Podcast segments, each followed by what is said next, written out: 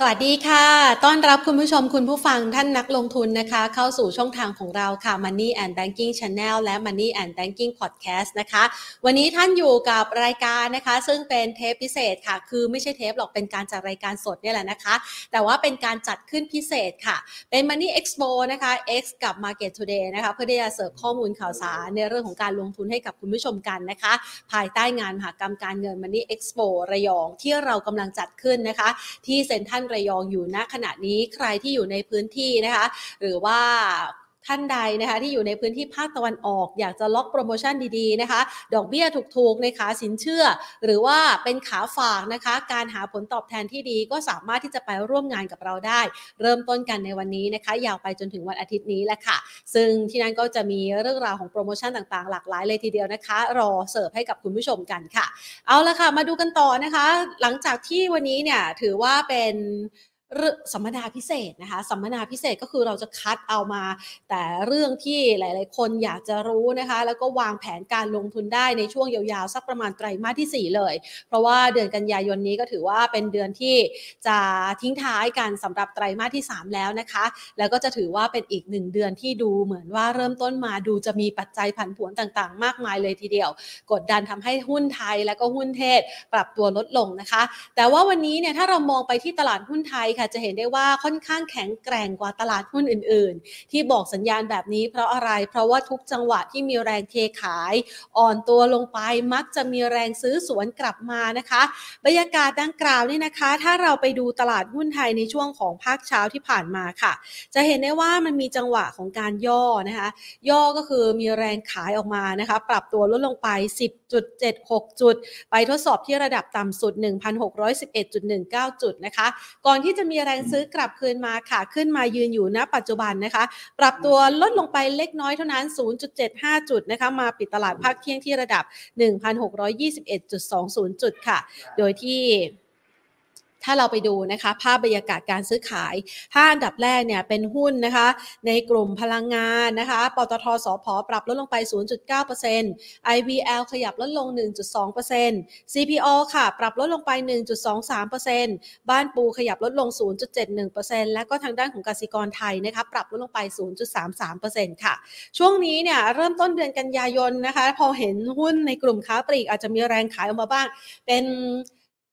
ภาพนะคะที่อาจจะได้รับเซนิเมนต์เชิงลบสักหน่อย เกี่ยวกับการที่เริ่มต้นโครงการคนละครึ่งกันนะคะ ตอนนี้เงินก็น่าจะเข้ากระเป๋าทุกท่านแล้วนะคะ บางท่านบอกว่าใช้สิทธิ์ไปเรียบร้อยแล้วด้วยนะคะสำหรับคนละครึ่ง 800 บาทนะคะ รัฐสมทบมาเราก็เพิ่มเข้าไปอีก 800 บาทนะคะทำให้คนไทยมีกำลังซื้อเพิ่มขึ้นนะคะ ซึ่งพออยู่ในแอปเป่าตังก็น่าจะอยู่สักประมาณพันหเนี่ยแหละนะคะ ได้ช้อปปิ้งกันในช่วงเดือนกันยายนนะคะ มาดูบ้าง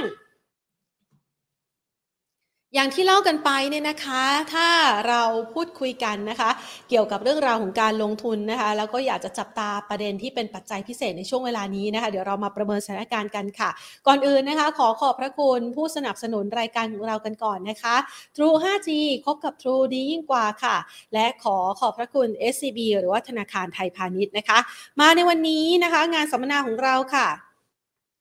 เป็นงานสัมมนาในงานมหกรรมการเงินมันนี่เอ็กซ์โประยองครั้งที่ 4 นะคะ โดยที่เราเรียนเชิญคุณกิติชาญสิริสุขอาชา CFP ผู้อำนวยการอาวุโสฝ่ายวิเคราะห์หลักทรัพย์รายย่อย จาก CGS CIMB ประเทศไทยนะคะ มาคัดเลือกหุ้น คัดหุ้นเกรด A โกยกำไรเข้าพอร์ตไตรมาสที่ 4 กันละค่ะ สวัสดีค่ะคุณกิติชาญคะ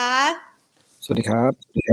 ค่ะนะคะ นี่คัดหุ้นเกรด A ตามคุณเอเลยนะคะแบบนี้เลยนะคะ ครับ ค่ะ เรามาในจังหวะที่ดีด้วยหรือเปล่าคะคุณกิติชานคะเพราะว่าเดือนกันยายนเริ่มต้นมาก็มีแรงขายแล้วก็ส่งผลทำให้ทิศทางตลาดหุ้นไทยนี่ถูกกดดันพอสมควรเหมือนกันนะคะ ครับเอ่อก็เป็นจังหวะดีนะครับนะแต่ยังไม่ต้องรีบซื้อนะครับนะแต่ก่อนอื่นก็สวัสดีนะครับพี่น้องชาวระยองนะครับนะต้องบอกว่าเหมือนเป็นบ้านที่สองผมเลยนะครับนะจังหวัดระยองนะครับ เพราะว่าเอ่อตอนผมไปฝึกงานนะครับก็อยู่ระยองไปสองสาเดือนนะครับนะก็โอ้โห นะก็เหมือนเป็นบ้านที่2นะตอนไปฝึกงานที่มาตาพุทธนะครับนะพี่น้องชาวระยองก็ใจดีอบอุ่นนะครับนะที่สำคัญอาหารอร่อยมากนะที่เที่ยวก็ดีนะครับนะอะก็หวังว่าเดี๋ยวพี่น้องชาวยองจะได้นะพูดเด็ดๆไปนะครับนะแล้วก็จะได้เอาไปเลือกที่จะลงทุนได้นะครับรวมถึงพี่น้องภาคอื่นด้วยนะครับนะแล้วก็จังหวัดอื่นๆนะครับนักลงทุนทุกท่านนะครับเอ่อก็ต้องบอกว่าเดือนกันยายนนะครับนะเรามองว่าเอ่อจะเป็นเดือนที่มีความผันผวนนะครับสูง แล้วก็เอ่อตัวดัชนีหุ้นเองเนี่ยมีโอกาสที่จะหลุดลงมาต่ำกว่า 1,600 จุดได้นะครับนะเพราะฉะนั้นเนี่ยเอ่อก็ต้องบอกว่าเป็นโอกาสนะสำหรับคนที่ยังไม่มีหุ้นนะฮะแล้วก็มีเงินสดอยู่นะแต่ว่าคนที่มีหุ้นอยู่เนี่ยก็ไม่ต้องตกใจนะครับนะก็อาจจะต้องดูในเรื่องของการปรับพอร์ตนิดหน่อยหรือว่าอาจจะต้องพยายามทนถือทนนะครับข้ามเดือนนี้ไปให้ได้ก่อนนะครับนะเราก็สามารถที่จะมีโอกาสที่จะฟื้นตัวขึ้นได้ในไตรมาสสี่นะซึ่งปกติแล้วในไตรมาสสี่เนี่ยส่วนใหญ่แล้วนักลงทุนเองก็จะเริ่มมองข้ามไปในปีหน้าแล้วนะครับว่ามีอะไรฟื้นตัวยังไงบ้างนะครับ sector ไหนจะดีบ้าง คือพูดง่ายเรามองแบบ top down ก็คือมองเศรษฐกิจมหภาคไปในปีหน้าก่อนว่าจะมีอะไรยังไงบ้างนะครับทิศทางดอกเบี้ยจะเป็นยังไงอัตราแลกเปลี่ยนจะเป็นยังไงนะครับ GDP ของประเทศจะมีทิศทางไปยังไงนะครับ แล้วก็ค่อยลงมากลั่นกรองมาเป็นราย sector นะครับมาดูว่า sector ไหนจะได้ประโยชน์ sector ไหนจะเสียประโยชน์นะครับแล้วสุดท้ายก็ลงมาเป็นตัวหุ้นนะครับ top down ลงมาว่า หุ้นตัวไหนล่ะที่น่าสนใจนะครับหุ้นตัวไหนที่ได้ประโยชน์จากภาพของ macroeconomic ที่จะเกิดขึ้นในปีหน้า แล้วก็หุ้นตัวไหนเนี่ยที่จะมีกำไรนะครับนะฟื้นตัวและยังมี upside จากราคาที่เหมาะสมอยู่ เพราะฉะนั้นเนี่ยก็เป็นจังหวะดีนะครับที่ผมคิดว่าในเดือนกันยาถึงตุลานี่แหละนะครับเราจะเห็นตลาดหุ้นเนี่ยนะค่อนข้างจะผันผวน แล้วก็เป็นโอกาสในการกลับเข้าซื้อในรอบใหม่ได้สำหรับคนที่อาจจะมีเงินสดอยู่ หรือว่ารอจังหวะในการกลับเข้าซื้ออยู่นะครับ ค่ะ คุณเอพูดมาแบบนี้นะคะ แน่นอนว่าก็จะเอาไอเดียเหล่านี้เนี่ยนะคะ มาใช้ในการที่จะคัดเลือกหุ้นให้กับคุณผู้ชมกันด้วยนะคะ ดังนั้นเรามาเข้าสู่ปัจจัยที่อาจจะเป็นปัจจัยภาพที่เป็นเศรษฐกิจมหาภาค หรือว่ามองจากท็อปดาวลงมาเนี่ยนะคะ ในช่วงโค้งสุดท้ายนี้นะคะ ของไตรมาสที่ 3 ที่จะร้อยต่อไปไตรมาสที่ 4 ก็คือกันยาไปตุลาเนี่ยนะคะ มันเหลือปัจจัยอะไรที่เราต้องเฝ้าระวังบ้างคะ แล้วเรื่องของดอกเบี้ยเนี่ยถือว่าตลาดณปัจจุบันซึมซับไปเรียบร้อยแล้วหรือยังอะคะ ครับ เดี๋ยวเรามาดูปัจจัยทีละอย่างนะครับนะเราเริ่มจากปัจจัยเสี่ยงก่อนนะฮะเราค่อยไปดูปัจจัยบวกนะเพราะปัจจัยเสี่ยงมีมากกว่าปัจจัยบวกนะครับปัจจัยเสี่ยงนะครับนะเรื่องแรกเลยนะครับนะอย่างที่คุณแพนบอกก็คือเรื่องของตัวดอกเบี้ยนะครับนะที่จะปรับตัวสูงขึ้น เพราะว่าเดือนนี้เดือนกันยายนเนี่ยนะครับที่เราเห็นจากในชาร์ตเนี่ยนะครับเดือนนี้เป็นเดือนที่มีการประชุมธนาคารกลางต่างๆ ทั่วโลกนะครับนะก็ทำให้เราดูแล้วเนี่ยธนาคารต่างๆ ในเดือนนี้เนี่ยอาจจะต้องมีการเร่งขึ้นอัตราดอกเบี้ยตามที่เขามีการบอกไว้ ไม่ว่าจะเริ่มต้นจากธนาคารกลางยุโรปวันที่8 กันยายนนะครับตลาดคาดว่าจะขึ้นดอกเบี้ย 0.75%นะครับแล้วก็ตามมาด้วยธนาคารกลางสหรัฐในวันที่ 20 ถึง 21 กันยายนนะครับก็ตลาดคาดจะขึ้นดอกเบี้ยอีก 0.75%เช่นเดียวกันนะครับก็ดอกเบี้ยของสหรัฐก็จะกลายเป็น 3 ถึง 3.25%นะก็จะพุ่งสูงขึ้น แล้วก็ถือเป็นการปรับขึ้นดอกเบี้ยต่อเนื่องเลยนะครับเป็นครั้งที่ 5 ในรอบปีนะครับแล้วก็ในแง่ของตัวบ้านเราเองเนี่ยนะการประชุมธนาคารแห่งประเทศไทยเนี่ยก็คือกรงงคณะกรรมการนโยบายการเงินและนโยบายเนี่ยนะครับ ก็จะประชุมวันที่ 28 กันยายนนะครับนะอันนี้ก็มีโอกาสที่จะขึ้นดอกเบี้ยอีก 0.25%เช่นเดียวกัน เพราะฉะนั้นเนี่ยนะครับดอกเบี้ยที่เป็นขาขึ้นเนี่ยโดยปกติแล้วเนี่ยก็จะไม่ได้ดีกับทางด้านของตลาดหุ้น เพราะว่าในแง่ของตัวต้นทุนนะครับการดำเนินกิจการหรือพูดง่ายๆว่าดอกเบี้ยจ่ายนะครับของบริษัทจดทะเบียนจะปรับตัวสูงขึ้นนะก็พูดง่ายทำให้ต้นทุนการเงินเพิ่มขึ้นกำไรก็อาจจะหดตัวลงนะแล้วก็เรื่องของการประเมินมูลค่าหุ้น นะครับถ้าเรามีการประเมินมูลค่าหุ้นเนี่ยโดยใช้วิธีคิดลดกระแสเงินสดเนี่ยเรื่องของดอกเบี้ยที่ปรับตัวสูงขึ้น ก็จะทำให้อัตราส่วนคิดลด หรือว่าที่เราเรียกกันว่า WACC weighted average cost of capital เนี่ยปรับตัวเพิ่มขึ้น ก็จะดึงให้มูลค่าหุ้นเนี่ยปรับตัวลดลงนะเพราะฉะนั้นถ้ามองในแง่นี้เนี่ยนะครับนะการขึ้นของดอกเบี้ยเนี่ยนะครับอาจจะไม่ได้ไม่ได้เป็นผลบวกนะครับกับตลาดหุ้นนะครับแล้วก็ในเรื่องของบอลยูที่เพิ่มสูงขึ้นก็เช่นเดียวกัน เพราะว่าจะเป็นต้นทุนของการระดมทุนของกิจการทางด้านของตัวเอกชนที่มีการออกหุ้นกู้ นะครับถ้าเราดูจากในรูปนี้เราก็จะเห็นชัดนะครับว่าถ้าเราดูดอกเบี้ยนะครับสีเหลืองๆเนี่ยนะครับก็คืออัตราดอกเบี้ยนโยบายของทางสหรัฐอเมริกา ตอนนี้ล่าสุดอยู่ที่ 2.5นะครับแล้วก็ทางด้านของสีเขียวเนี่ยก็คืออัตราดอกเบี้ยนะครับของบ้านเรานะตอนนี้อยู่ที่ 0.75%นะก็จะเห็นว่าส่วนต่างเนี่ยมันค่อนข้างจะเยอะนะครับนะอยู่ที่ประมาณ 1.75%นะครับแต่ไม่ใช่ว่าเราไม่เคยมีส่วนต่างที่ต่างกับดอกเบี้ยของสหรัฐนะครับแล้วก็ธนาคารประเทศไทยก็โฟกัสตรงนี้อยู่แล้วนะครับว่าในเรื่องของส่วนต่างอัต่อดอกเบี้ยเนี่ยมีผลทำให้ฟันโฟอาจจะไหลออกหรือว่าค่าเงินบาทอาจจะอ่อนค่าได้นะครับแต่ว่าธนาคารประเทศไทยก็บอกว่า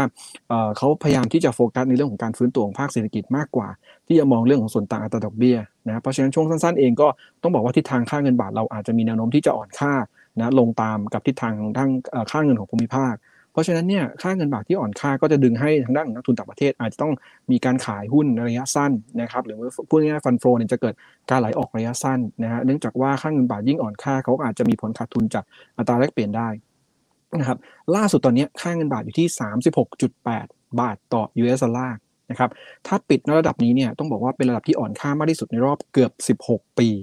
นะครับนะเราไม่เคยเห็นค่าเงินบาทเนี่ยนะปิดแถวๆเนี้ยใกล้ๆ 37 บาทต่อ US ดอลลาร์เนี่ยมาตั้งแต่เดือนตุลาคมปี 2006เนี่ย2006 16 ปีมาแล้วนะครับนะเพราะฉะนั้นถ้าค่าเงินบาทอ่อนค่าต่อเนื่องเนี่ยก็เป็นผลนะครับกระทบในแง่ของฟันฟลอนะครับนอกเหนือจากปัจจัยเสี่ยงในเรื่องของดอกเบี้ยที่ปรับตัวสูงขึ้นแล้วนะครับจากภาพที่บอกนะครับเอ่อแล้วก็เงินเฟ้อนะครับนะก็ยังเป็นอีกปัจจัยหนึ่งนะครับนะที่ยังคงต้องเฝ้าระวังนะครับนะเราเห็นเงินเฟ้อเริ่มชะลอตัวในสหรัฐแต่ว่ายูโรโซนเริ่มกลับมาอีกรอบหนึ่ง นะครับในบ้านเราก็ถือว่าเงินเฟ้อระดับ 6-7%ก็ยังถือว่าสูงอยู่นะครับส่วนใหญ่แล้วอัตราเงินเฟ้อที่เป็นกรอบนโยบายของแต่ละประเทศน่าจะอยู่ประมาณสัก2%น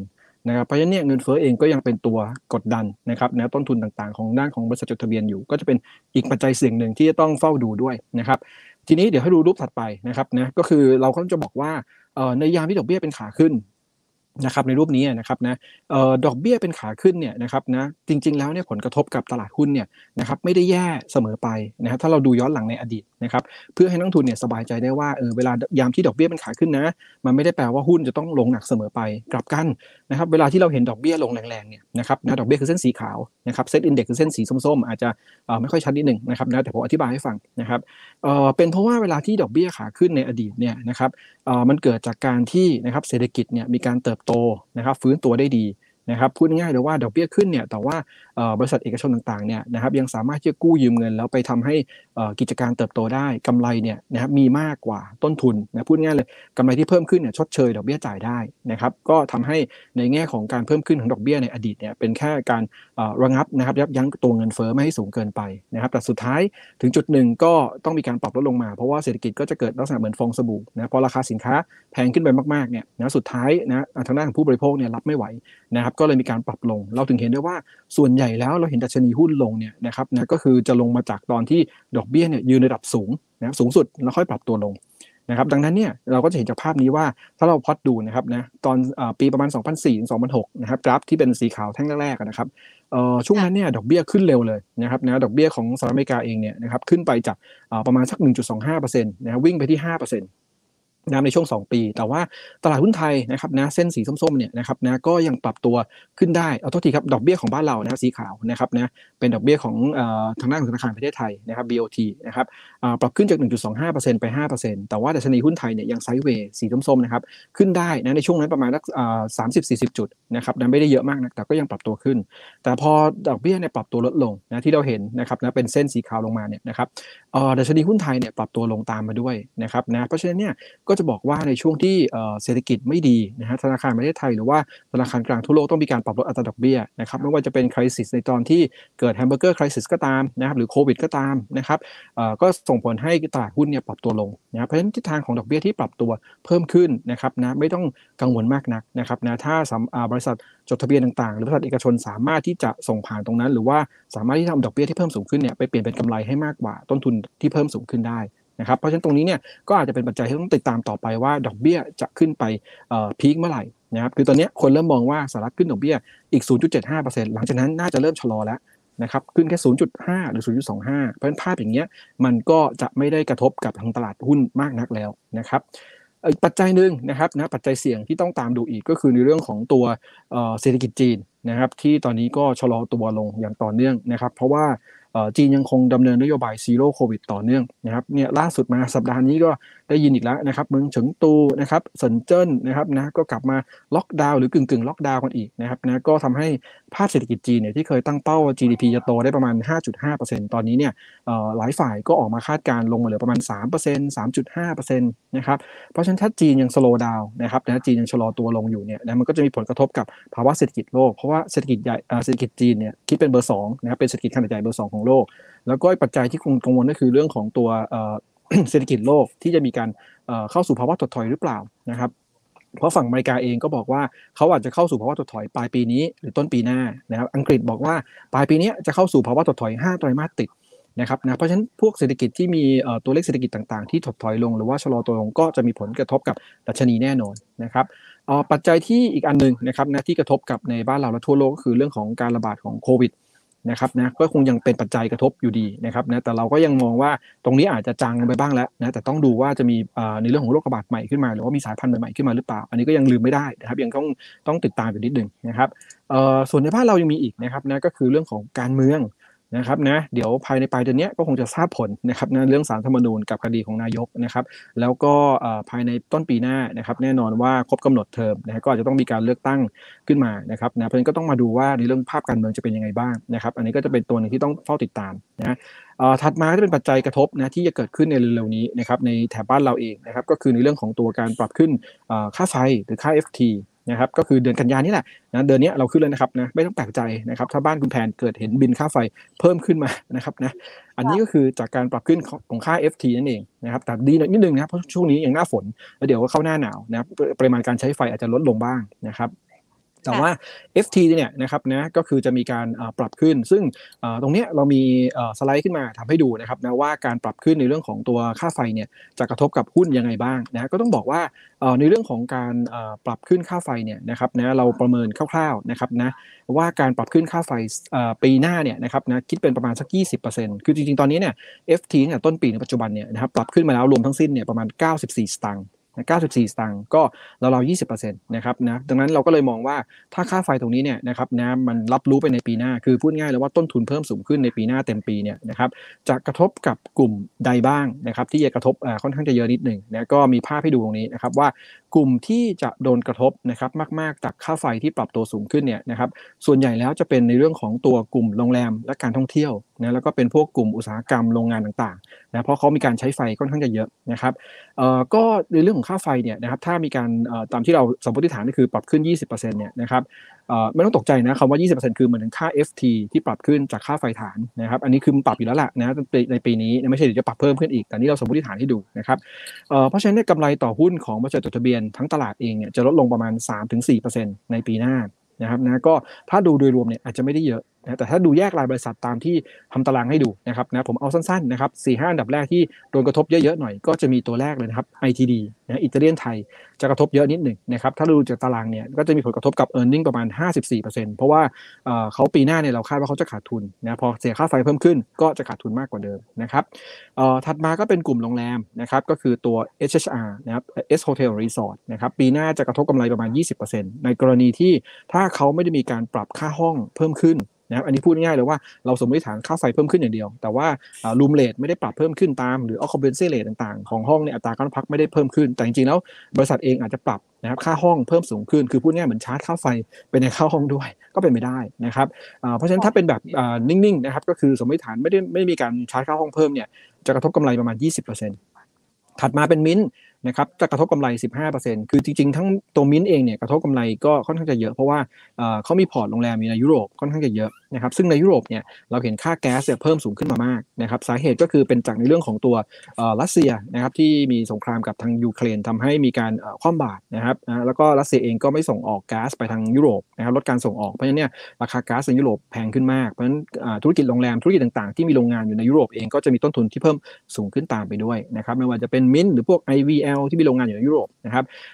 มินเองเนี่ยมีค่าใช้จ่ายค่าไฟนะครับรวมทั้งสิ้นของพอร์ตเนี่ยประมาณ 7%เพราะฉะนั้นเนี่ยเขาเลยกระทบจากกำไรเยอะนิดหนึ่งนะ15%นะครับถัดมาก็เป็นอีกโรงแรมหนึ่งคือ CENTEL นะครับโรงแรม CENTEL ก็เช่นเดียวกันนะค่าไฟคิดเป็นประมาณ7%นะครับนะของค่าใช้จ่ายนะของเขานะครับก็จะกระทบกำไร 14%นะครับแล้วก็สุดท้ายนะครับตัวที่ 5 ก็คือตัวของ CPF นะซึ่งเป็นโรงงานนะครับนะก็ CPF เนี่ยค่าไฟรวมเป็นประมาณ 2%ของ total cost แต่ว่าจะกระทบกำไรเนี่ยประมาณ 11%ถ้าไม่มีการปรับราคาขายอะไรปรับตัวสูงขึ้นนะครับเพราะว่าโรงงานเองก็ต้องบอกว่ามาจิ้นอาจจะไม่ได้เยอะมากนัก พอต้นทุนเพิ่มสูงขึ้นเนี่ยถ้าผักไปให้กับผู้บริโภคไม่ได้เนี่ยนะครับก็จะกระทบกับกำไร เพราะฉะนั้นตัวนี้เนี่ยก็อาจจะเป็นคอนเซิร์นนะครับในเดือนนี้นะครับนะในเรื่องของตัวกันยายนว่าค่าไฟที่เพิ่มสูงขึ้นเนี่ยผลกระทบที่จะเกิดขึ้นกับกลุ่มหุ้นเนี่ยมีอะไรบ้าง ซึ่งเราก็จะเห็นนะครับนะว่าส่วนใหญ่แล้วหุ้นที่โดนผลกระทบหนักๆจากทางด้านของตัวค่าไฟที่เพิ่มสูงขึ้นราคาหุ้นก็ไม่ค่อยขยับไปไหนเท่าไหร่นะครับในช่วงนี้นะครับอีกเหตุอีกเหตุการณ์หนึ่งนะครับนะก็คือเรื่องของการขึ้นค่าแรงขั้นต่ำนะครับในอีกสไลด์หนึ่งนะครับค่าแรงขั้นต่ำเนี่ยนะครับนะก็ตอนนี้กำลังอยู่ในระหว่างการพิจารณานะครับแล้วก็แน่นอนว่าในเดือนตุลานะครับท่านก็ออกมาบอกเรียบร้อยทางฝั่งรัฐบาลบอกว่าน่าจะปรับขึ้นได้นะครับนะก็จริงๆผมก็เห็นด้วยนะครับนะควรจะปรับขึ้นให้กับพี่น้องนะผู้ใช้แรงงานด้วยนะเพราะข้าวของแพงขึ้นใช่ไหมคุณแพน นะครับใช่แต่ค่ะเราไม่เป็นปรับชีวิตขาค่าขึ้นนะคะช่วงนี้ใช่ครับทุกอย่างขึ้นครับนะ ยกเว้นตลาดใช่ไหมครับตลาดหุ้นนะครับนะยังเหมือนเดิมนะครับนะแต่เดี๋ยวก็ขึ้นครับตลาดหุ้นใจเย็นๆนะฮะมีขึ้นมีลงจับจังหวะให้ถูกก็โอเคนะครับเอ่อค่ะเอ่อในแง่ของตัวค่าแรงขั้นต่ำเนี่ยเอ่อตามข่าวก็อาจจะออกมาบอกว่าขึ้น 4-7%หรือ 5-8%นะแต่เราให้คอนโซล v ทีฟไปเลยนะเราสมมุติไปเลยว่าถ้าค่าแรงขั้นต่ำเนี่ยนะครับขึ้นในเดือนตุลา10%เลยนะจะกระทบกับกำไรของ sector ไหนในปีหน้า เยอะเยอะเยอะบ้างนะครับนะแล้วก็หุ้นตัวไหนกระทบเยอะสุดนะในตารางที่เรามาให้ดูนะครับเอ่อกลุ่มที่กระทบเยอะสุดนะก็ไม่หนีกับกลุ่มเดิมเลยนะครับก็คือกลุ่มโรงแรมนะฮะและการท่องเที่ยวนะช่วงนี้มีปัจจัยมรสุมเข้ามาเยอะนะแต่จริงๆต้องบอกว่าข้อดีของกลุ่มนี้ก็คือว่านักท่องเที่ยวก็เข้ามาเยอะด้วย นะช่วงนี้เนี่ยโอ้โหนักท่องเที่ยวทั้งในประเทศทั้งต่างประเทศเข้ามากันเยอะนะก็อาจจะมาชดเชยในเรื่องของต้นทุนที่เพิ่มสูงขึ้นได้นะครับเอ่อกลุ่มโรงแรมเนี่ยนะครับถ้ามีการปรับขึ้นค่าแรงขั้นต่ำ10%นะครับนะจะกระทบกับกำไรในปีหน้าเนี่ยเอ่อ16ถึง35เปอร์เซ็นต์นะครับนะเพราะว่ากลุ่มโรงแรมเองก็จะมีในเรื่องของตัวเอ่อทางผู้ใช้แรงงานนะครับนะที่รับเป็นรายวันอยู่เยอะพอสมควรนะครับนะเพราะว่าไม่ใช่มีแค่โรงแรมอาจจะมีร้านอาหารนะครับที่เป็น chain store อะไรต่างๆของเขาด้วยนะครับนะเอ่อตัวที่ได้กระทบเยอะสุดก็คือตัวของ CENTEL นะครับ ถัดมาก็คือกลุ่มที่โดนกระทบอันดับ 2 ก็คือกลุ่มรับเหมาก่อสร้างนะครับหรือ contractor นะครับตัวนี้เนี่ยโดยเฉลี่ยแล้วกระทบในกลุ่มประมาณ4-13%ถึง13%นะครับนะอันนี้เรารู้อยู่แล้วแหละเพราะส่วนใหญ่พี่น้องที่รับเหมาก่อสร้างก็จะเป็นคนที่รับรายได้เป็นรายวันอยู่แล้วนะครับนะก็เป็นค่าแรงขั้นต่ำเพราะฉะนั้นเนี่ยคนที่โดนเยอะสุดก็คือตัวของ s t a k e o n นะหรือ Stake นะครับถัดมาที่ 3 คือตัวกลุ่ม property อสังหาริมทรัพย์นะครับก็จะมีผลกระทบประมาณ 1-10%นะครับนะก็จะมีของอนันดานะครับที่ได้รับผลกระทบเยอะที่สุดในกลุ่มนะแล้วก็อันดับ 4 ก็เป็นกลุ่มโรงพยาบาล นะครับนะก็จะมีคนใช้แรงงานขั้นต่ำอยู่ในนั้นด้วยนะครับนะก็กระทบกำไรประมาณ5ถึง8%คนที่โดนกระทบเยอะสุดคือโรงพยาบาลพระราม9นะครับแล้วก็สุดท้ายแล้วกันนะในกลุ่มกลุ่มที่5นั่นก็คือกลุ่มอิเล็กทรอนิกส์นะฮะอันนี้ก็จะมีผู้ใช้แรงงานอยู่ในโรงงานเยอะพอสมควรนะก็จะกระทบกำไรประมาณ3-6%นะครับตัวที่กระทบเยอะสุดก็คือตัวของฮาน่านั่นเอง นะครับนะเพราะอันนี้คือเราก็จะให้เป็นไอเดียว่าทั้งเรื่องของการปรับขึ้นค่าไฟ ค่าแรงขั้นต่ำเนี่ยจะกระทบกับกลุ่มยังไงกลุ่มไหนบ้างนะครับ เราจะได้พอทราบว่าถ้ามีผลกระทบแล้วเนี่ยนะครับระยะสั้นหุ้นในกลุ่มนั้นๆเองอาจจะอันเอ่อ underperform นิดนึงนะครับ แล้วก็ปัจจัยสุดท้ายนะครับที่หลายท่านอาจจะลืมไปแล้วนะครับนั้นแต่ว่าผมคิดว่าภายในเดือนนี้หรือเดือนหน้าเนี่ยนะครับจะเริ่มปัดฝุ่นกลับมาพูดกัน ก็คือในเรื่องของการปรับขึ้นภาษีนะครับภาษีจากการซื้อขายหุ้นหรือ transaction tax จำได้ไหมครับคุณแพน จำได้ค่ะนะครับครับเห็นนะก็ได้พูดถึงมาสักพักแล้วนะคะ ใช่ครับ เพราะว่าทางด้านของรัฐมนตรีเราบอกว่าให้เวลา 3 เดือนครับ ให้เวลา 3 เดือนในการที่จะเตรียมตัวนะครับนะซึ่ง 3 เดือนก็จะครบเดือนนี้พอดีนะเพราะท่านพูดตอนเดือนมิถุนายนนะครับมันเดือนเนี้ยเดือน9เนี่ยนะครับนะหรืออาจจะไปเดือน 10นะให้เวลานิดหนึ่งนะฮะเดี๋ยวจะกลับมาพูดเรื่องนี้อีกนะครับแน่นอนพอพูดถึงขึ้นภาษีเนี่ยไม่ดีกับตลาดแน่ๆนะครับเป็นต้นทุนการเงินที่เพิ่มสูงขึ้น ปริมาณการซื้อขายซึ่งช่วงเนี้ยก็ลดลงอยู่แล้วนะครับนะก็จะลดลงอีก หุ้นเก่งกำไรอะไรต่างๆมากๆเนี่ยนะครับนะก็อาจจะมี liquidity หรือมีในเรื่องของปริมาณการซื้อขายที่เบาบางลงนะก็ดีครับนะก็อาจจะไปหันหันไปถือยาวมากขึ้นนะครับนะแต่ในแง่เก่งกำไรก็อาจจะลำบากนิดนึงนะครับเพราะฉะนั้นพวกเนี้ยนะครับนะคือปัจจัยเสี่ยงทั้งปัจจัยภายนอก แล้วก็ปัจจัยภายในนะกว้างๆ ที่เรามาสโคปให้ดูว่าเดี๋ยวเราจะได้เห็นในช่วงของไตรมาสสี่นะครับซึ่งยังต้องติดตามนะครับนะนั่นคือปัจจัยเสี่ยงนะครับ ต่อมาปัจจัยปัจจัยบวกมั่งนะครับนะเพราะมีไม่เยอะนะคุณแผนนะสั้นๆปันัจบจัยได้บวกหนึ่จะงมีส องสามหรือเปล่าคะอยากให้มีเยอะนิดนึงนะครับนะ แต่มันไม่เยอะนะครับนะเหมือนเป็นรางวัลที่หนึ่งอะครับนะเดี๋ยวอ่าฮะรางวัลที่หนึ่งก็ต้องมีน้อยนิดนึงนะครับนะเลขท้ายสองตัวก็มีเยอะหน่อยอะไรอย่างนี้เป็นต้นนะครับนะค่ะก็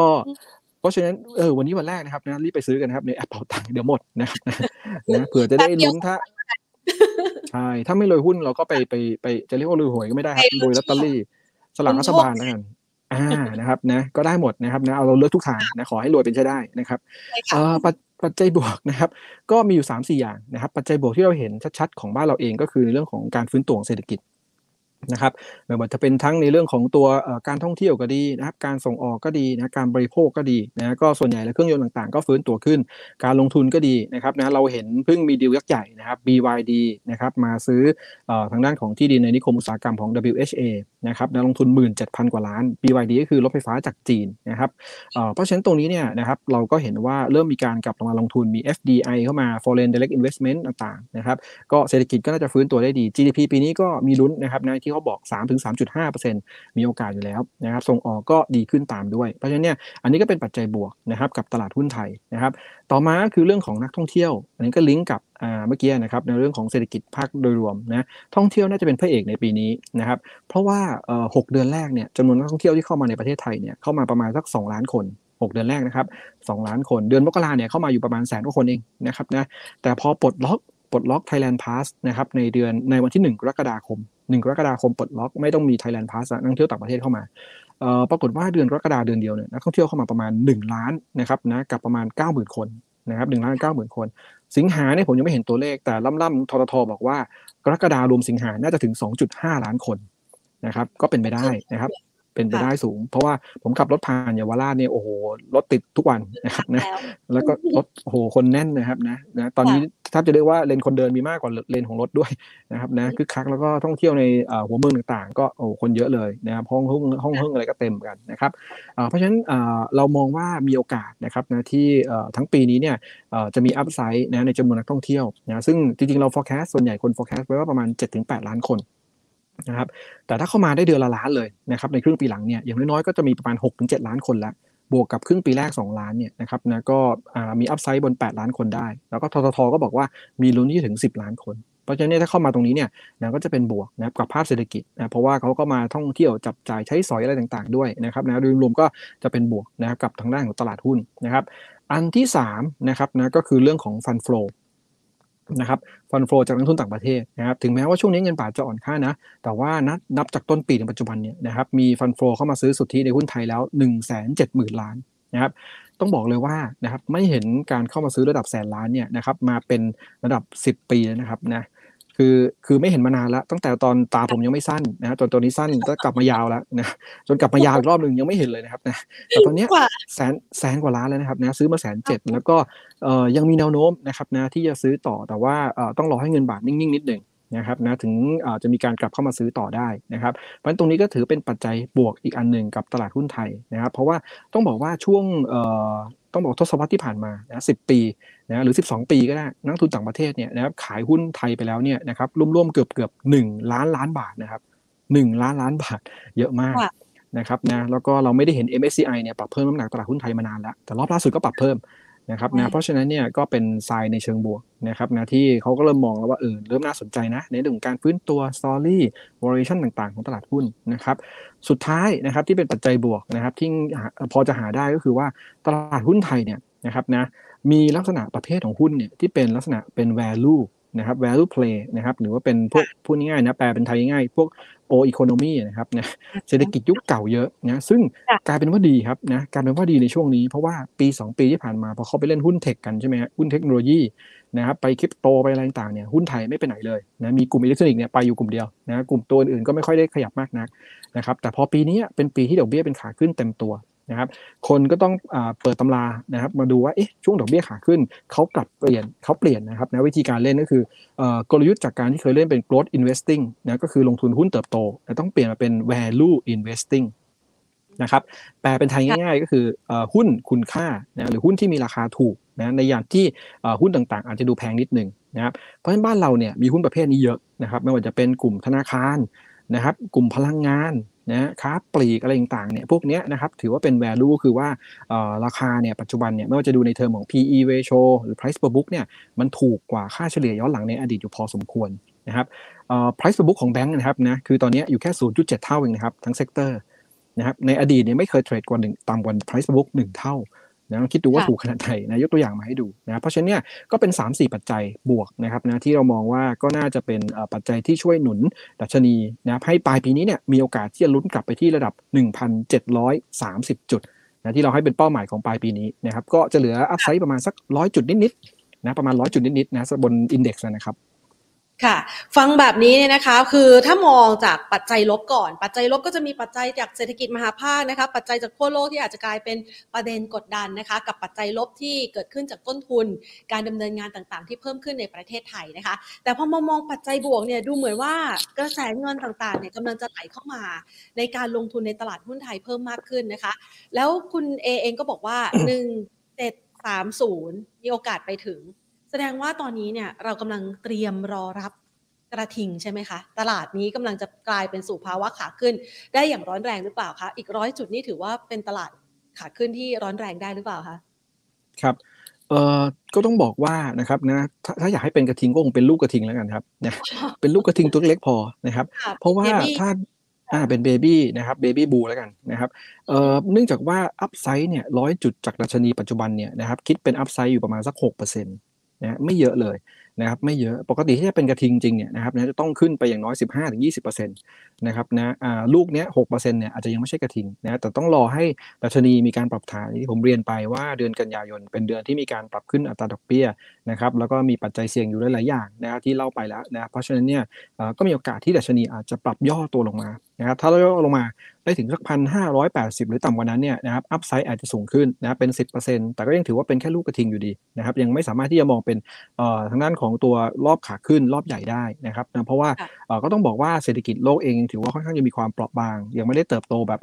แข็งแกร่งนะฮะแล้วก็ต้องอย่าลืมนะครับเมื่อกี้ที่พูดไปข้อหนึ่งก็คือว่าเนื่องจากบ้านเราเนี่ยมีทางด้านของตัว sector ต่างๆนี่เรียกว่าเป็น old economy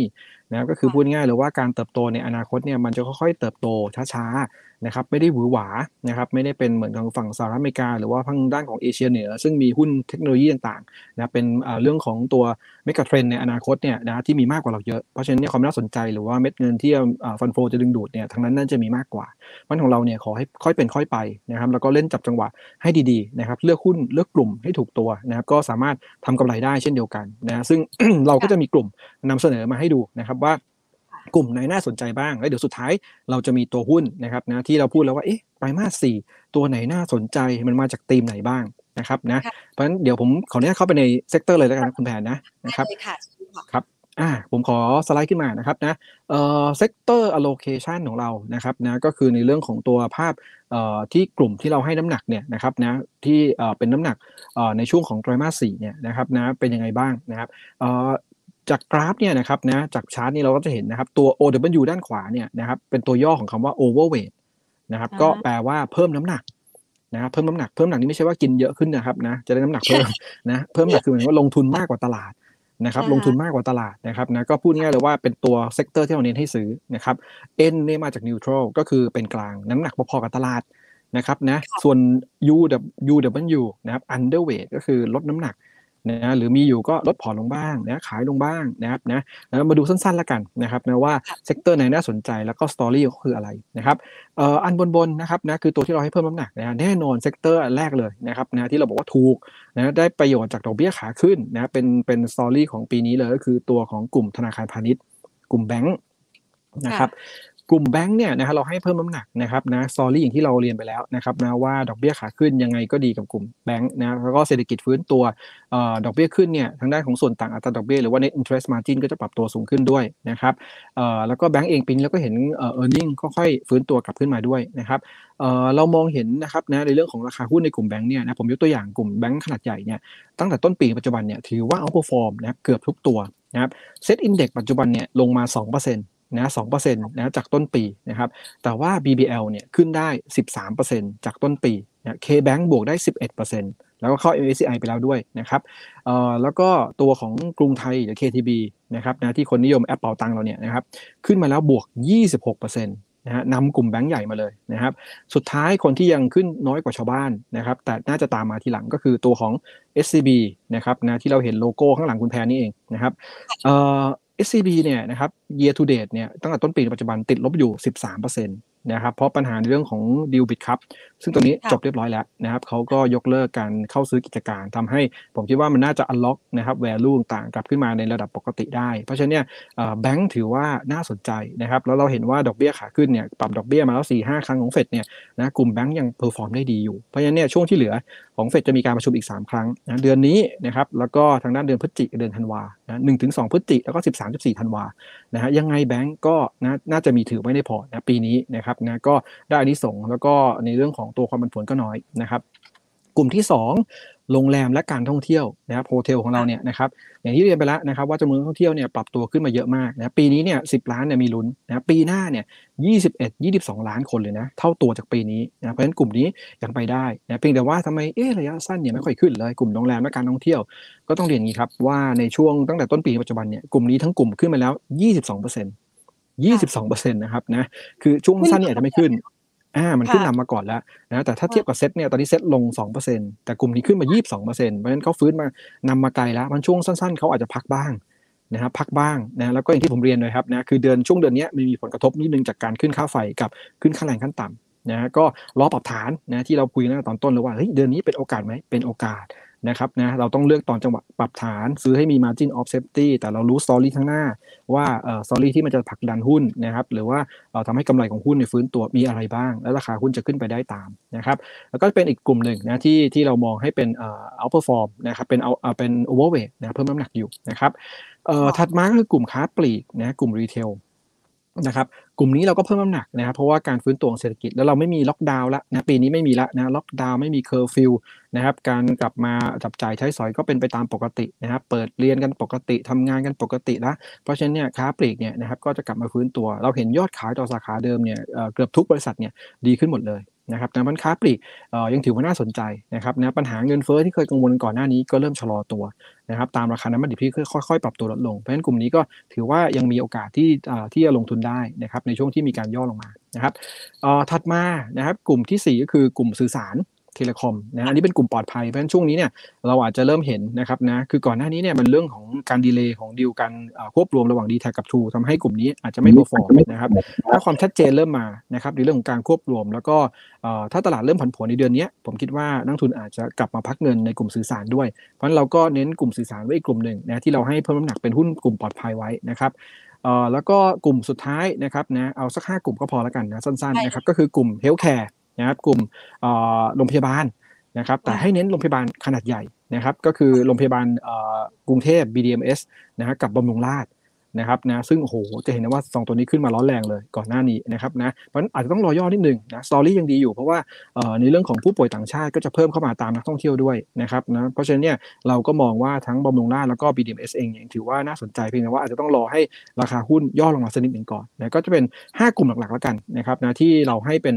เพิ่มน้ำหนักนะครับส่วน top pick ในแต่ละกลุ่มนะแต่นี่ยังไม่ top pick ของไตรมาสสี่นะอันนี้เป็น top pick แต่ละกลุ่มนะให้ไว้จะได้พอทราบว่าเอ๊ะกลุ่มนั้นๆเนี่ยน่าจะเล่นตัวไหนอ่าใช่ครับเอ่อแบงค์เนี่ยนะครับเราให้เป็น K Bank ค่ะนะครับ K Bank นะครับนะเป็น top pick ของเรานะราคาเป้าหมาย 170 บาทนะ170 บาทนะครับโรงแรมโรงแรมนี่ให้ไว้ 2 ตัวก็คือ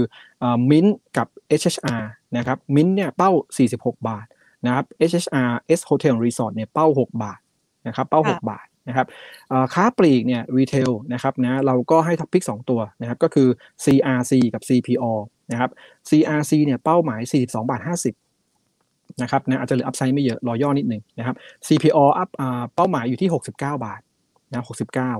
เอ่อส่วน telecom นะครับสื่อสารก็คือ a d v a n c e นะครับเป้าหมายเรา 254 บาท 254 บาทนะครับแล้วก็สุดท้ายคือโรงพยาบาลนะครับเราให้ตัวบำรุงราษฎร์นะครับบำรุงราษฎร์ราคาเป้าหมายอยู่ที่ 239 บาทนะครับนะก็เป็น 5 sector นะครับที่เราแนะนำเพิ่มน้ำหนัก แล้วก็ดู top pick ด้วยนะครับค่ะ อะงั้นเรามาคัดหุ้นเกรด A นะคะ ตามสไตล์ของคุณ A กันดีกว่าสำหรับไตรมาสสี่นี่ยังเป็นชุดนี้อยู่หรือเปล่าคะไตรมาสสี่มันมีตัวไหนที่เราสามารถที่จะเลือกเก็บช่วงผลีผลามตอนนี้ แล้วก็ไปรอทำกำไรได้ะค่ะ ครับอ่าก็ไตรมาสสี่นะครับนะเราก็พยายามไปเลือกหุ้นนะในธีมที่เข้ากับในช่วงนี้นะครับนะสตอรี่ที่เข้านะครับเอ่อก็เลือกมาให้ 5 ตัวนะครับให้ทางด้านของตัว Money Expo ของระยองโดยเฉพาะนะครับเอ่อก็ 5 ตัวนี้นะครับนะก็จะมีธีมที่แตกต่างกันไปนะครับเริ่มต้นด้วยธีมแรกเลยนะครับก็คือธีมของตัวเงินบาทอ่อนค่านะครับแล้วก็การฟื้นตัวของการส่งออกนะครับ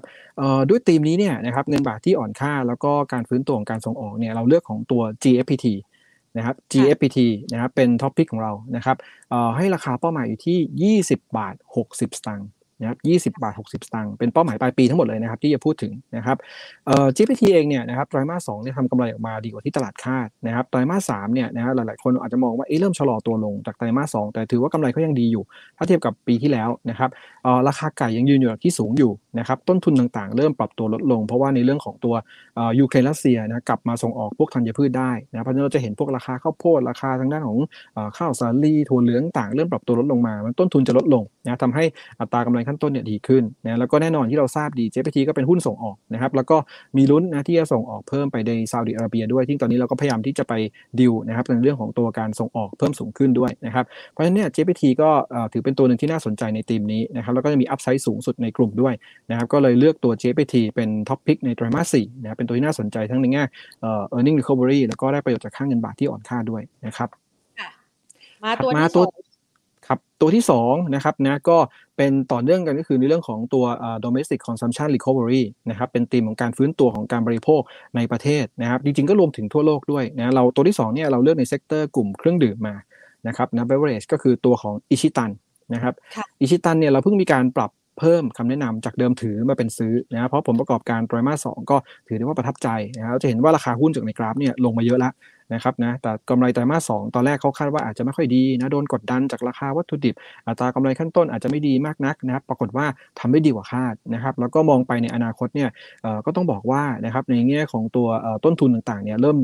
บริหารจัดการได้ดีขึ้น เพราะต้นทุนขวดเพชรนะครับนะก็เริ่มลดลงตามราคาปิโตรเคมีในตลาดโลกนะครับแล้วก็ในแง่ของตัวการส่งออกของเขาคือนอกจากในเรื่องของการบริโภคในประเทศที่ดีขึ้นแล้วเนี่ยส่งออกยังดีขึ้นด้วยนะแล้วก็จึงจะมีการเปิดตลาดใหม่ด้วยนะครับตอนนี้อิชิตันกำลังจะไปเปิดตลาดที่เกาหลีใต้นะครับนะรัสเซียแล้วก็ทางด้านของตะวันออกกลางเพิ่มขึ้นด้วย เพราะฉะนั้นเนี่ย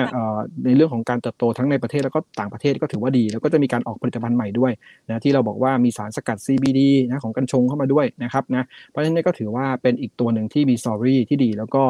ยอดขายต่างๆมีการฟื้นตัวจากการบริโภคในประเทศนะครับ ตัวนี้เราให้เป้าหมายปลายปีไว้ที่ 10 บาท 30 สตางค์นะครับนะเป็นอีกตัวนึงที่น่าจะเด่นในไตรมาสที่4นะครับนะก็ฝากหุ้นของคุณตันไปด้วยอีกตัวหนึ่งนะครับ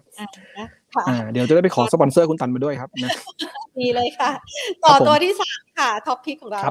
อ่าตัวที่ 3 นี่ก็เป็นเรื่องของตัว commodity นะครับเราก็ยังมองว่าเดี๋ยวเข้าไตรมาสสี่ราคาน้ำมันจะกลับมาดีดตัวสูงขึ้นอีกรอบหนึ่งนะครับก็เป็น oil play นะครับตีมของเราคือ oil play แล้วก็เลือกตัวปตท.สผ.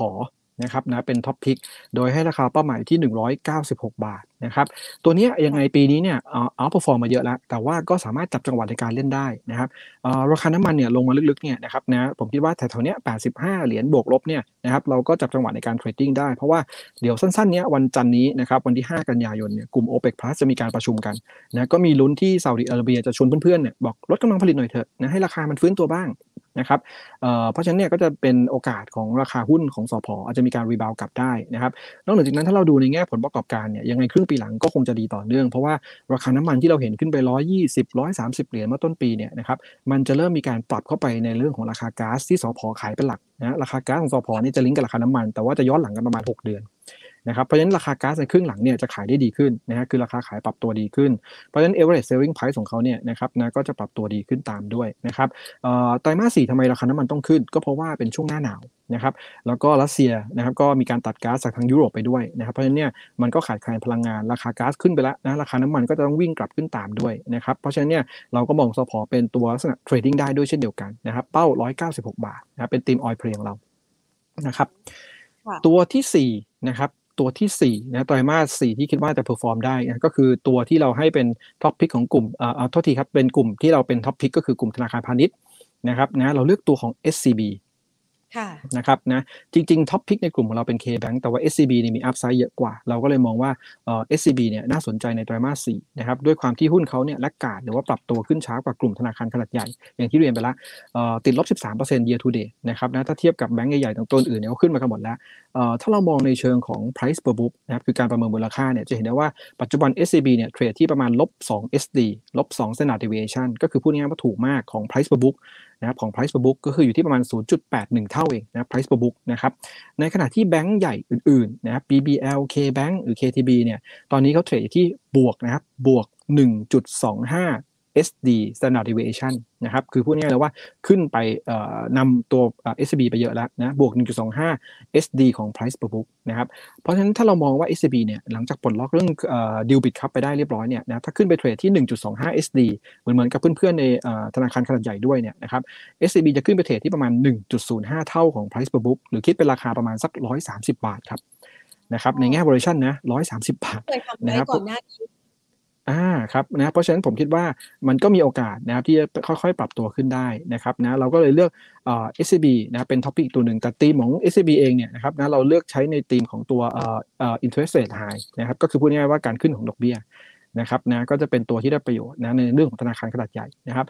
เป้าหมายปลายปีนะอ้างอิง Bloomberg consensus เนี่ยให้อยู่ที่ 137 บาท นะครับหนึ่งร้อยสามสิบเจ็ดบาท ตอนนี้ก็น่าจะมี upside ประมาณยี่สี่ห้าเปอร์เซ็นต์นะเยอะสุดในกลุ่มแล้วนะครับแล้วก็เป็นอีกตัวหนึ่งที่คิดว่าน่าจะ perform ได้ดีนะครับ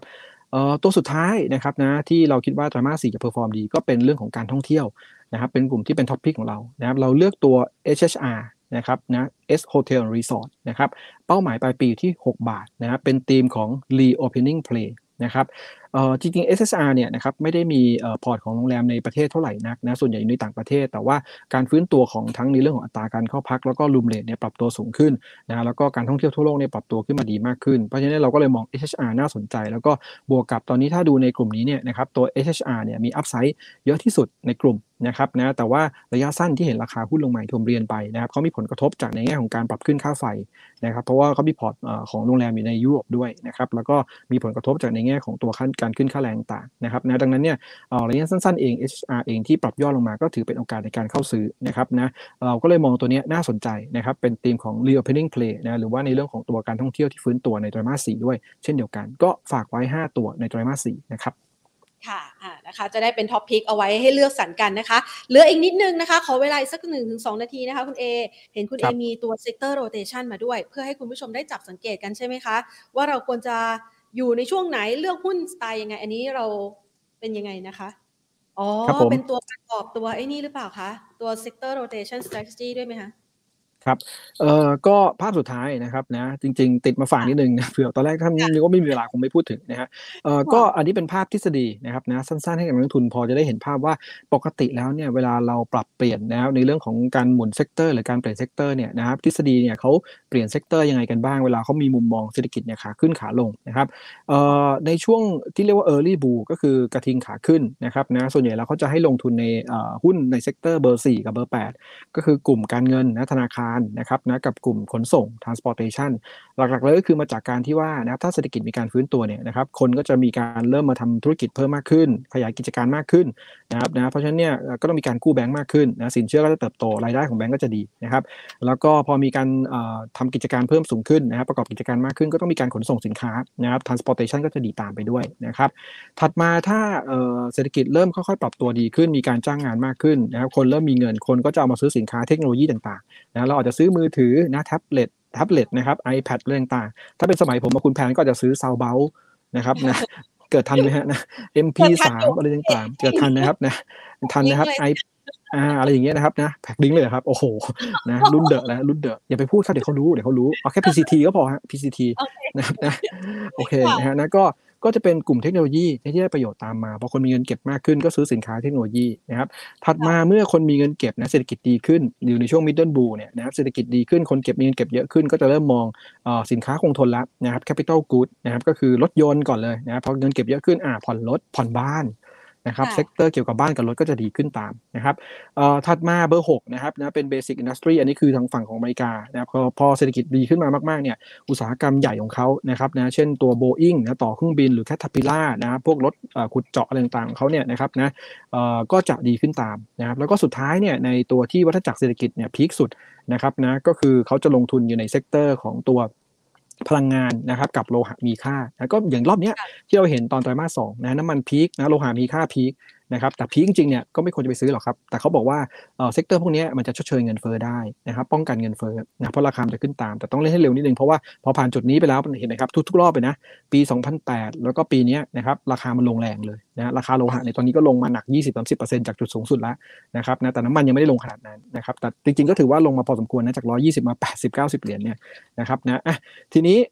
ถ้ามามองทางด้าน sector ที่ปลอดภัยบ้างเวลาตลาดเป็นขาลงนะครับหรือเข้าสู่ภาวะถดถอยอย่างที่เขาเตือนๆกันเนี่ยนะครับ sector ไหนบ้าง safeนะถ้าเราจะลงทุนในหุ้นนะครับก็เบอร์หนึ่งกับเบอร์สามนะครับเบอร์หนึ่งก็คือในเรื่องของ consumer non cyclical ก็คือเป็นทางด้านของตัวอุปโภคบริโภคที่จำเป็น นะครับนะเช่น ยาสีฟันสบู่นะครับสระผมต่างๆนะครับนะเราคงไม่ได้ใช้ถ้าสมมุติว่าเศรษฐกิจไม่ดีอาบน้ำเหลือวันละครั้งอะไรเงี้ยนะคงไม่ใช่แปรงฟันเหลือวันละครั้งนึงอะไรไม่ใช่นะครับนะก็ยังใช้ปกตินะครับแล้วก็เบอร์สามครับ healthcare นะครับต่อให้เศรษฐกิจไม่ดีร่างกายเราไม่ไหวก็ต้องเข้าโรงพยาบาลรักษาโรคอยู่ดีนะครับนะเพราะฉะนั้น sector นี้ก็ยังอยู่ได้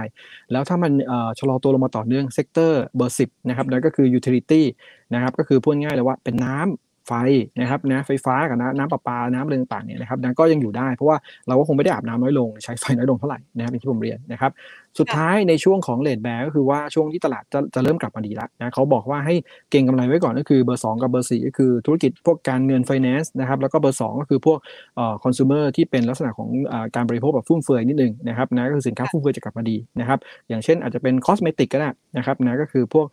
เสริมความงามอะไรต่างๆนะพวกนี้ซึ่งจริงๆคุณแทนบอกว่าไม่ต้องวัฏจักรเลยนะไม่ว่าจะดีไม่ดีฉันซื้อหมด ใช่ไหมครับนะนะเพราะฉะนั้นผู้หญิงเนี่ยอย่าหยุดสวยนะฮะนะไม่ว่าวงจรตรงไหนเขาซื้อหมดอยู่ดีนะแต่ไม่เป็นไรครับนี่คือทฤษฎีนะก็เลยเอามาฝากนิดหนึ่งว่านักลงทุนจะได้ปรับตัวได้ถูกว่าเอ๊ะในยามเศรษฐกิจเป็นแบบนี้นะซื้อ sector ไหนจะได้ปลอดภัยนะครับนะก็ฝากไว้ปิดท้ายนะครับได้เลยค่ะโอ้โหวันนี้นะคะจัดไปนะคะกับความรู้เต็มๆ แน่นๆ พร้อมกับตัวท็อปพิกนะคะ ให้สามารถเลือกลงทุนได้นะคะ ตามตัวที่เป็นโอเวอร์เวทแล้วก็ไตรมาสที่ 4 ด้วยนะคะ วันนี้ขอบพระคุณคุณกิติชานมากเลยนะคะ ครับขอบคุณครับ สวัสดีครับสวัสดีค่ะนะคะคุณกิติชัยสิริสุขอาชานะคะ มาช่วยดูนะคะเป็นคัดเลือกหุ้นพิเศษเลยให้กับพี่น้องในพื้นที่นะคะจังหวัดระยองนะคะสำหรับงานมหกรรมการเงิน Money Expo ระยองครั้งที่ 4 ในครั้งนี้นะคะ ซึ่งก็ถือว่าเป็นโอกาสที่ดีเลยนะคะเพราะว่าเชื่อว่าหลาย ๆ คนเนี่ยอยากจะมองหาจังหวะการลงทุน ในจังหวะที่ตลาดหุ้นปรับพักฐานเนี่ยแหละ เพราะว่าเวลาที่ดีที่สุดในการซื้อของอะไรก็แล้วแต่ คือสามารถเลือกซื้อของที่ดีในราคาที่ถูกนะคะ ไม่ได้ไปเก็งกำไรไปไล่ราคากันนะคะ วันนี้ก็เลยได้คำแนะนำจากทางด้านของคุณกิติชาสิริสุขอาชา CFP ผู้อำนวยการอาวุโสฝ่ายวิเคราะห์นะคะ จาก CGS CIMB มาฝากกันนะคะ เรียกว่า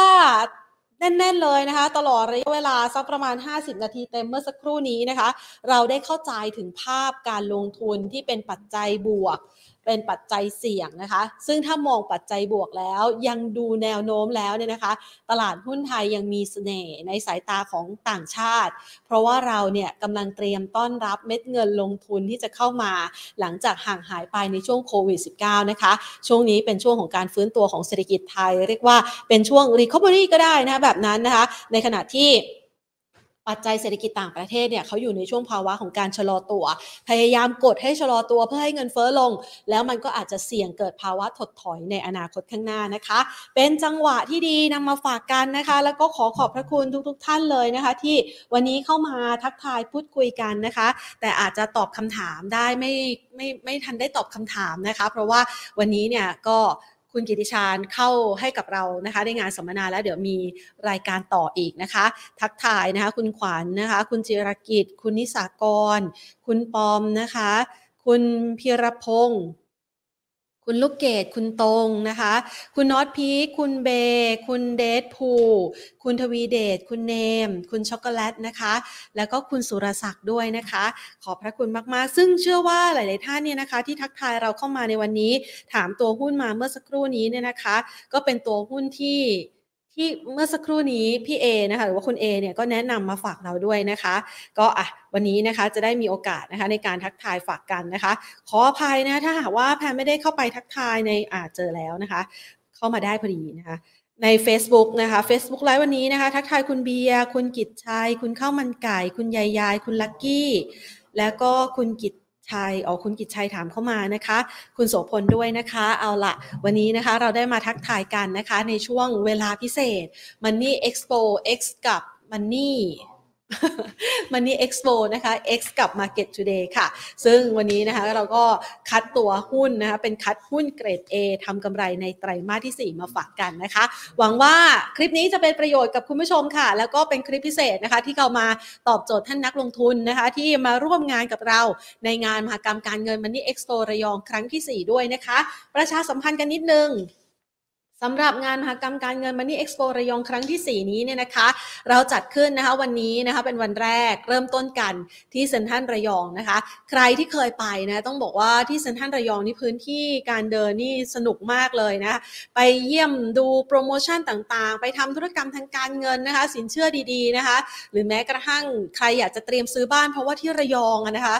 อสังหาริมทรัพย์เขาบูมมากนะคะ แล้วก็เชื่อว่าเป็นอีกหนึ่งพื้นที่ที่เป็นไฮไลท์เศรษฐกิจของประเทศ หลาย ๆ คนอยากจะซื้อบ้านนะคะบ้านหลังที่ 2 ก็ว่าไปนะคะก็สามารถที่จะไปศึกษาโปรโมชั่นดี ๆ นี้ได้ ไม่เพียงเท่านี้นะคะเรื่องราวของการลงทุนนะคะเราไม่ได้เสิร์ฟเพียงแค่วันนี้นะคะ เดี๋ยวเราก็จะมีคลิปพิเศษนะคะให้กับคุณผู้ชมด้วย แล้ววันอาทิตย์นะคะ ประชาสัมพันธ์เพิ่มเติมนะคะเพราะว่าก่อนหน้านี้พี่กระทิงอ้วนนะคะคุณสมพงษ์เบญจเทพานันนะคะก็เข้ารายการกับเราเมื่อสักประมาณอาทิตย์ก่อนเนาะนะคะ บอกว่าเดี๋ยวงานนี้ ไม่พลาดนะ ใครนะคะแอบกระซิบนะคะ ใครที่เป็นพี่น้องในพื้นที่จังหวัดระยอง แล้วก็อยากจะลงทุนในหุ้น อยากจะไปสอบถามไปเจอพี่กระทิงอ้วนคน จริงตัวจริงเนี่ยนะคะ เสียงจริงนะคะไปที่บูธไอราได้นะคะ ในวันอาทิตย์นะคะ แล้วก็บูธอื่นๆนะคะ ยังมีโปรโมชั่นดีๆ มาฝากกัน ใครอยากรู้โปรโมชั่นเพิ่มเติมนะคะ ก็สามารถเข้ามาดูได้ภายใต้ Facebook ของ Money and Banking Channel ละค่ะ วันนี้นะคะ หมดเวลาแล้วลาไปก่อนนะคะ เดี๋ยววันจันทร์หน้า เรามาคุยกับเรื่องราวของการลงทุนแบบ real time แบบนี้กันใหม่นะคะ วันนี้สวัสดีค่ะ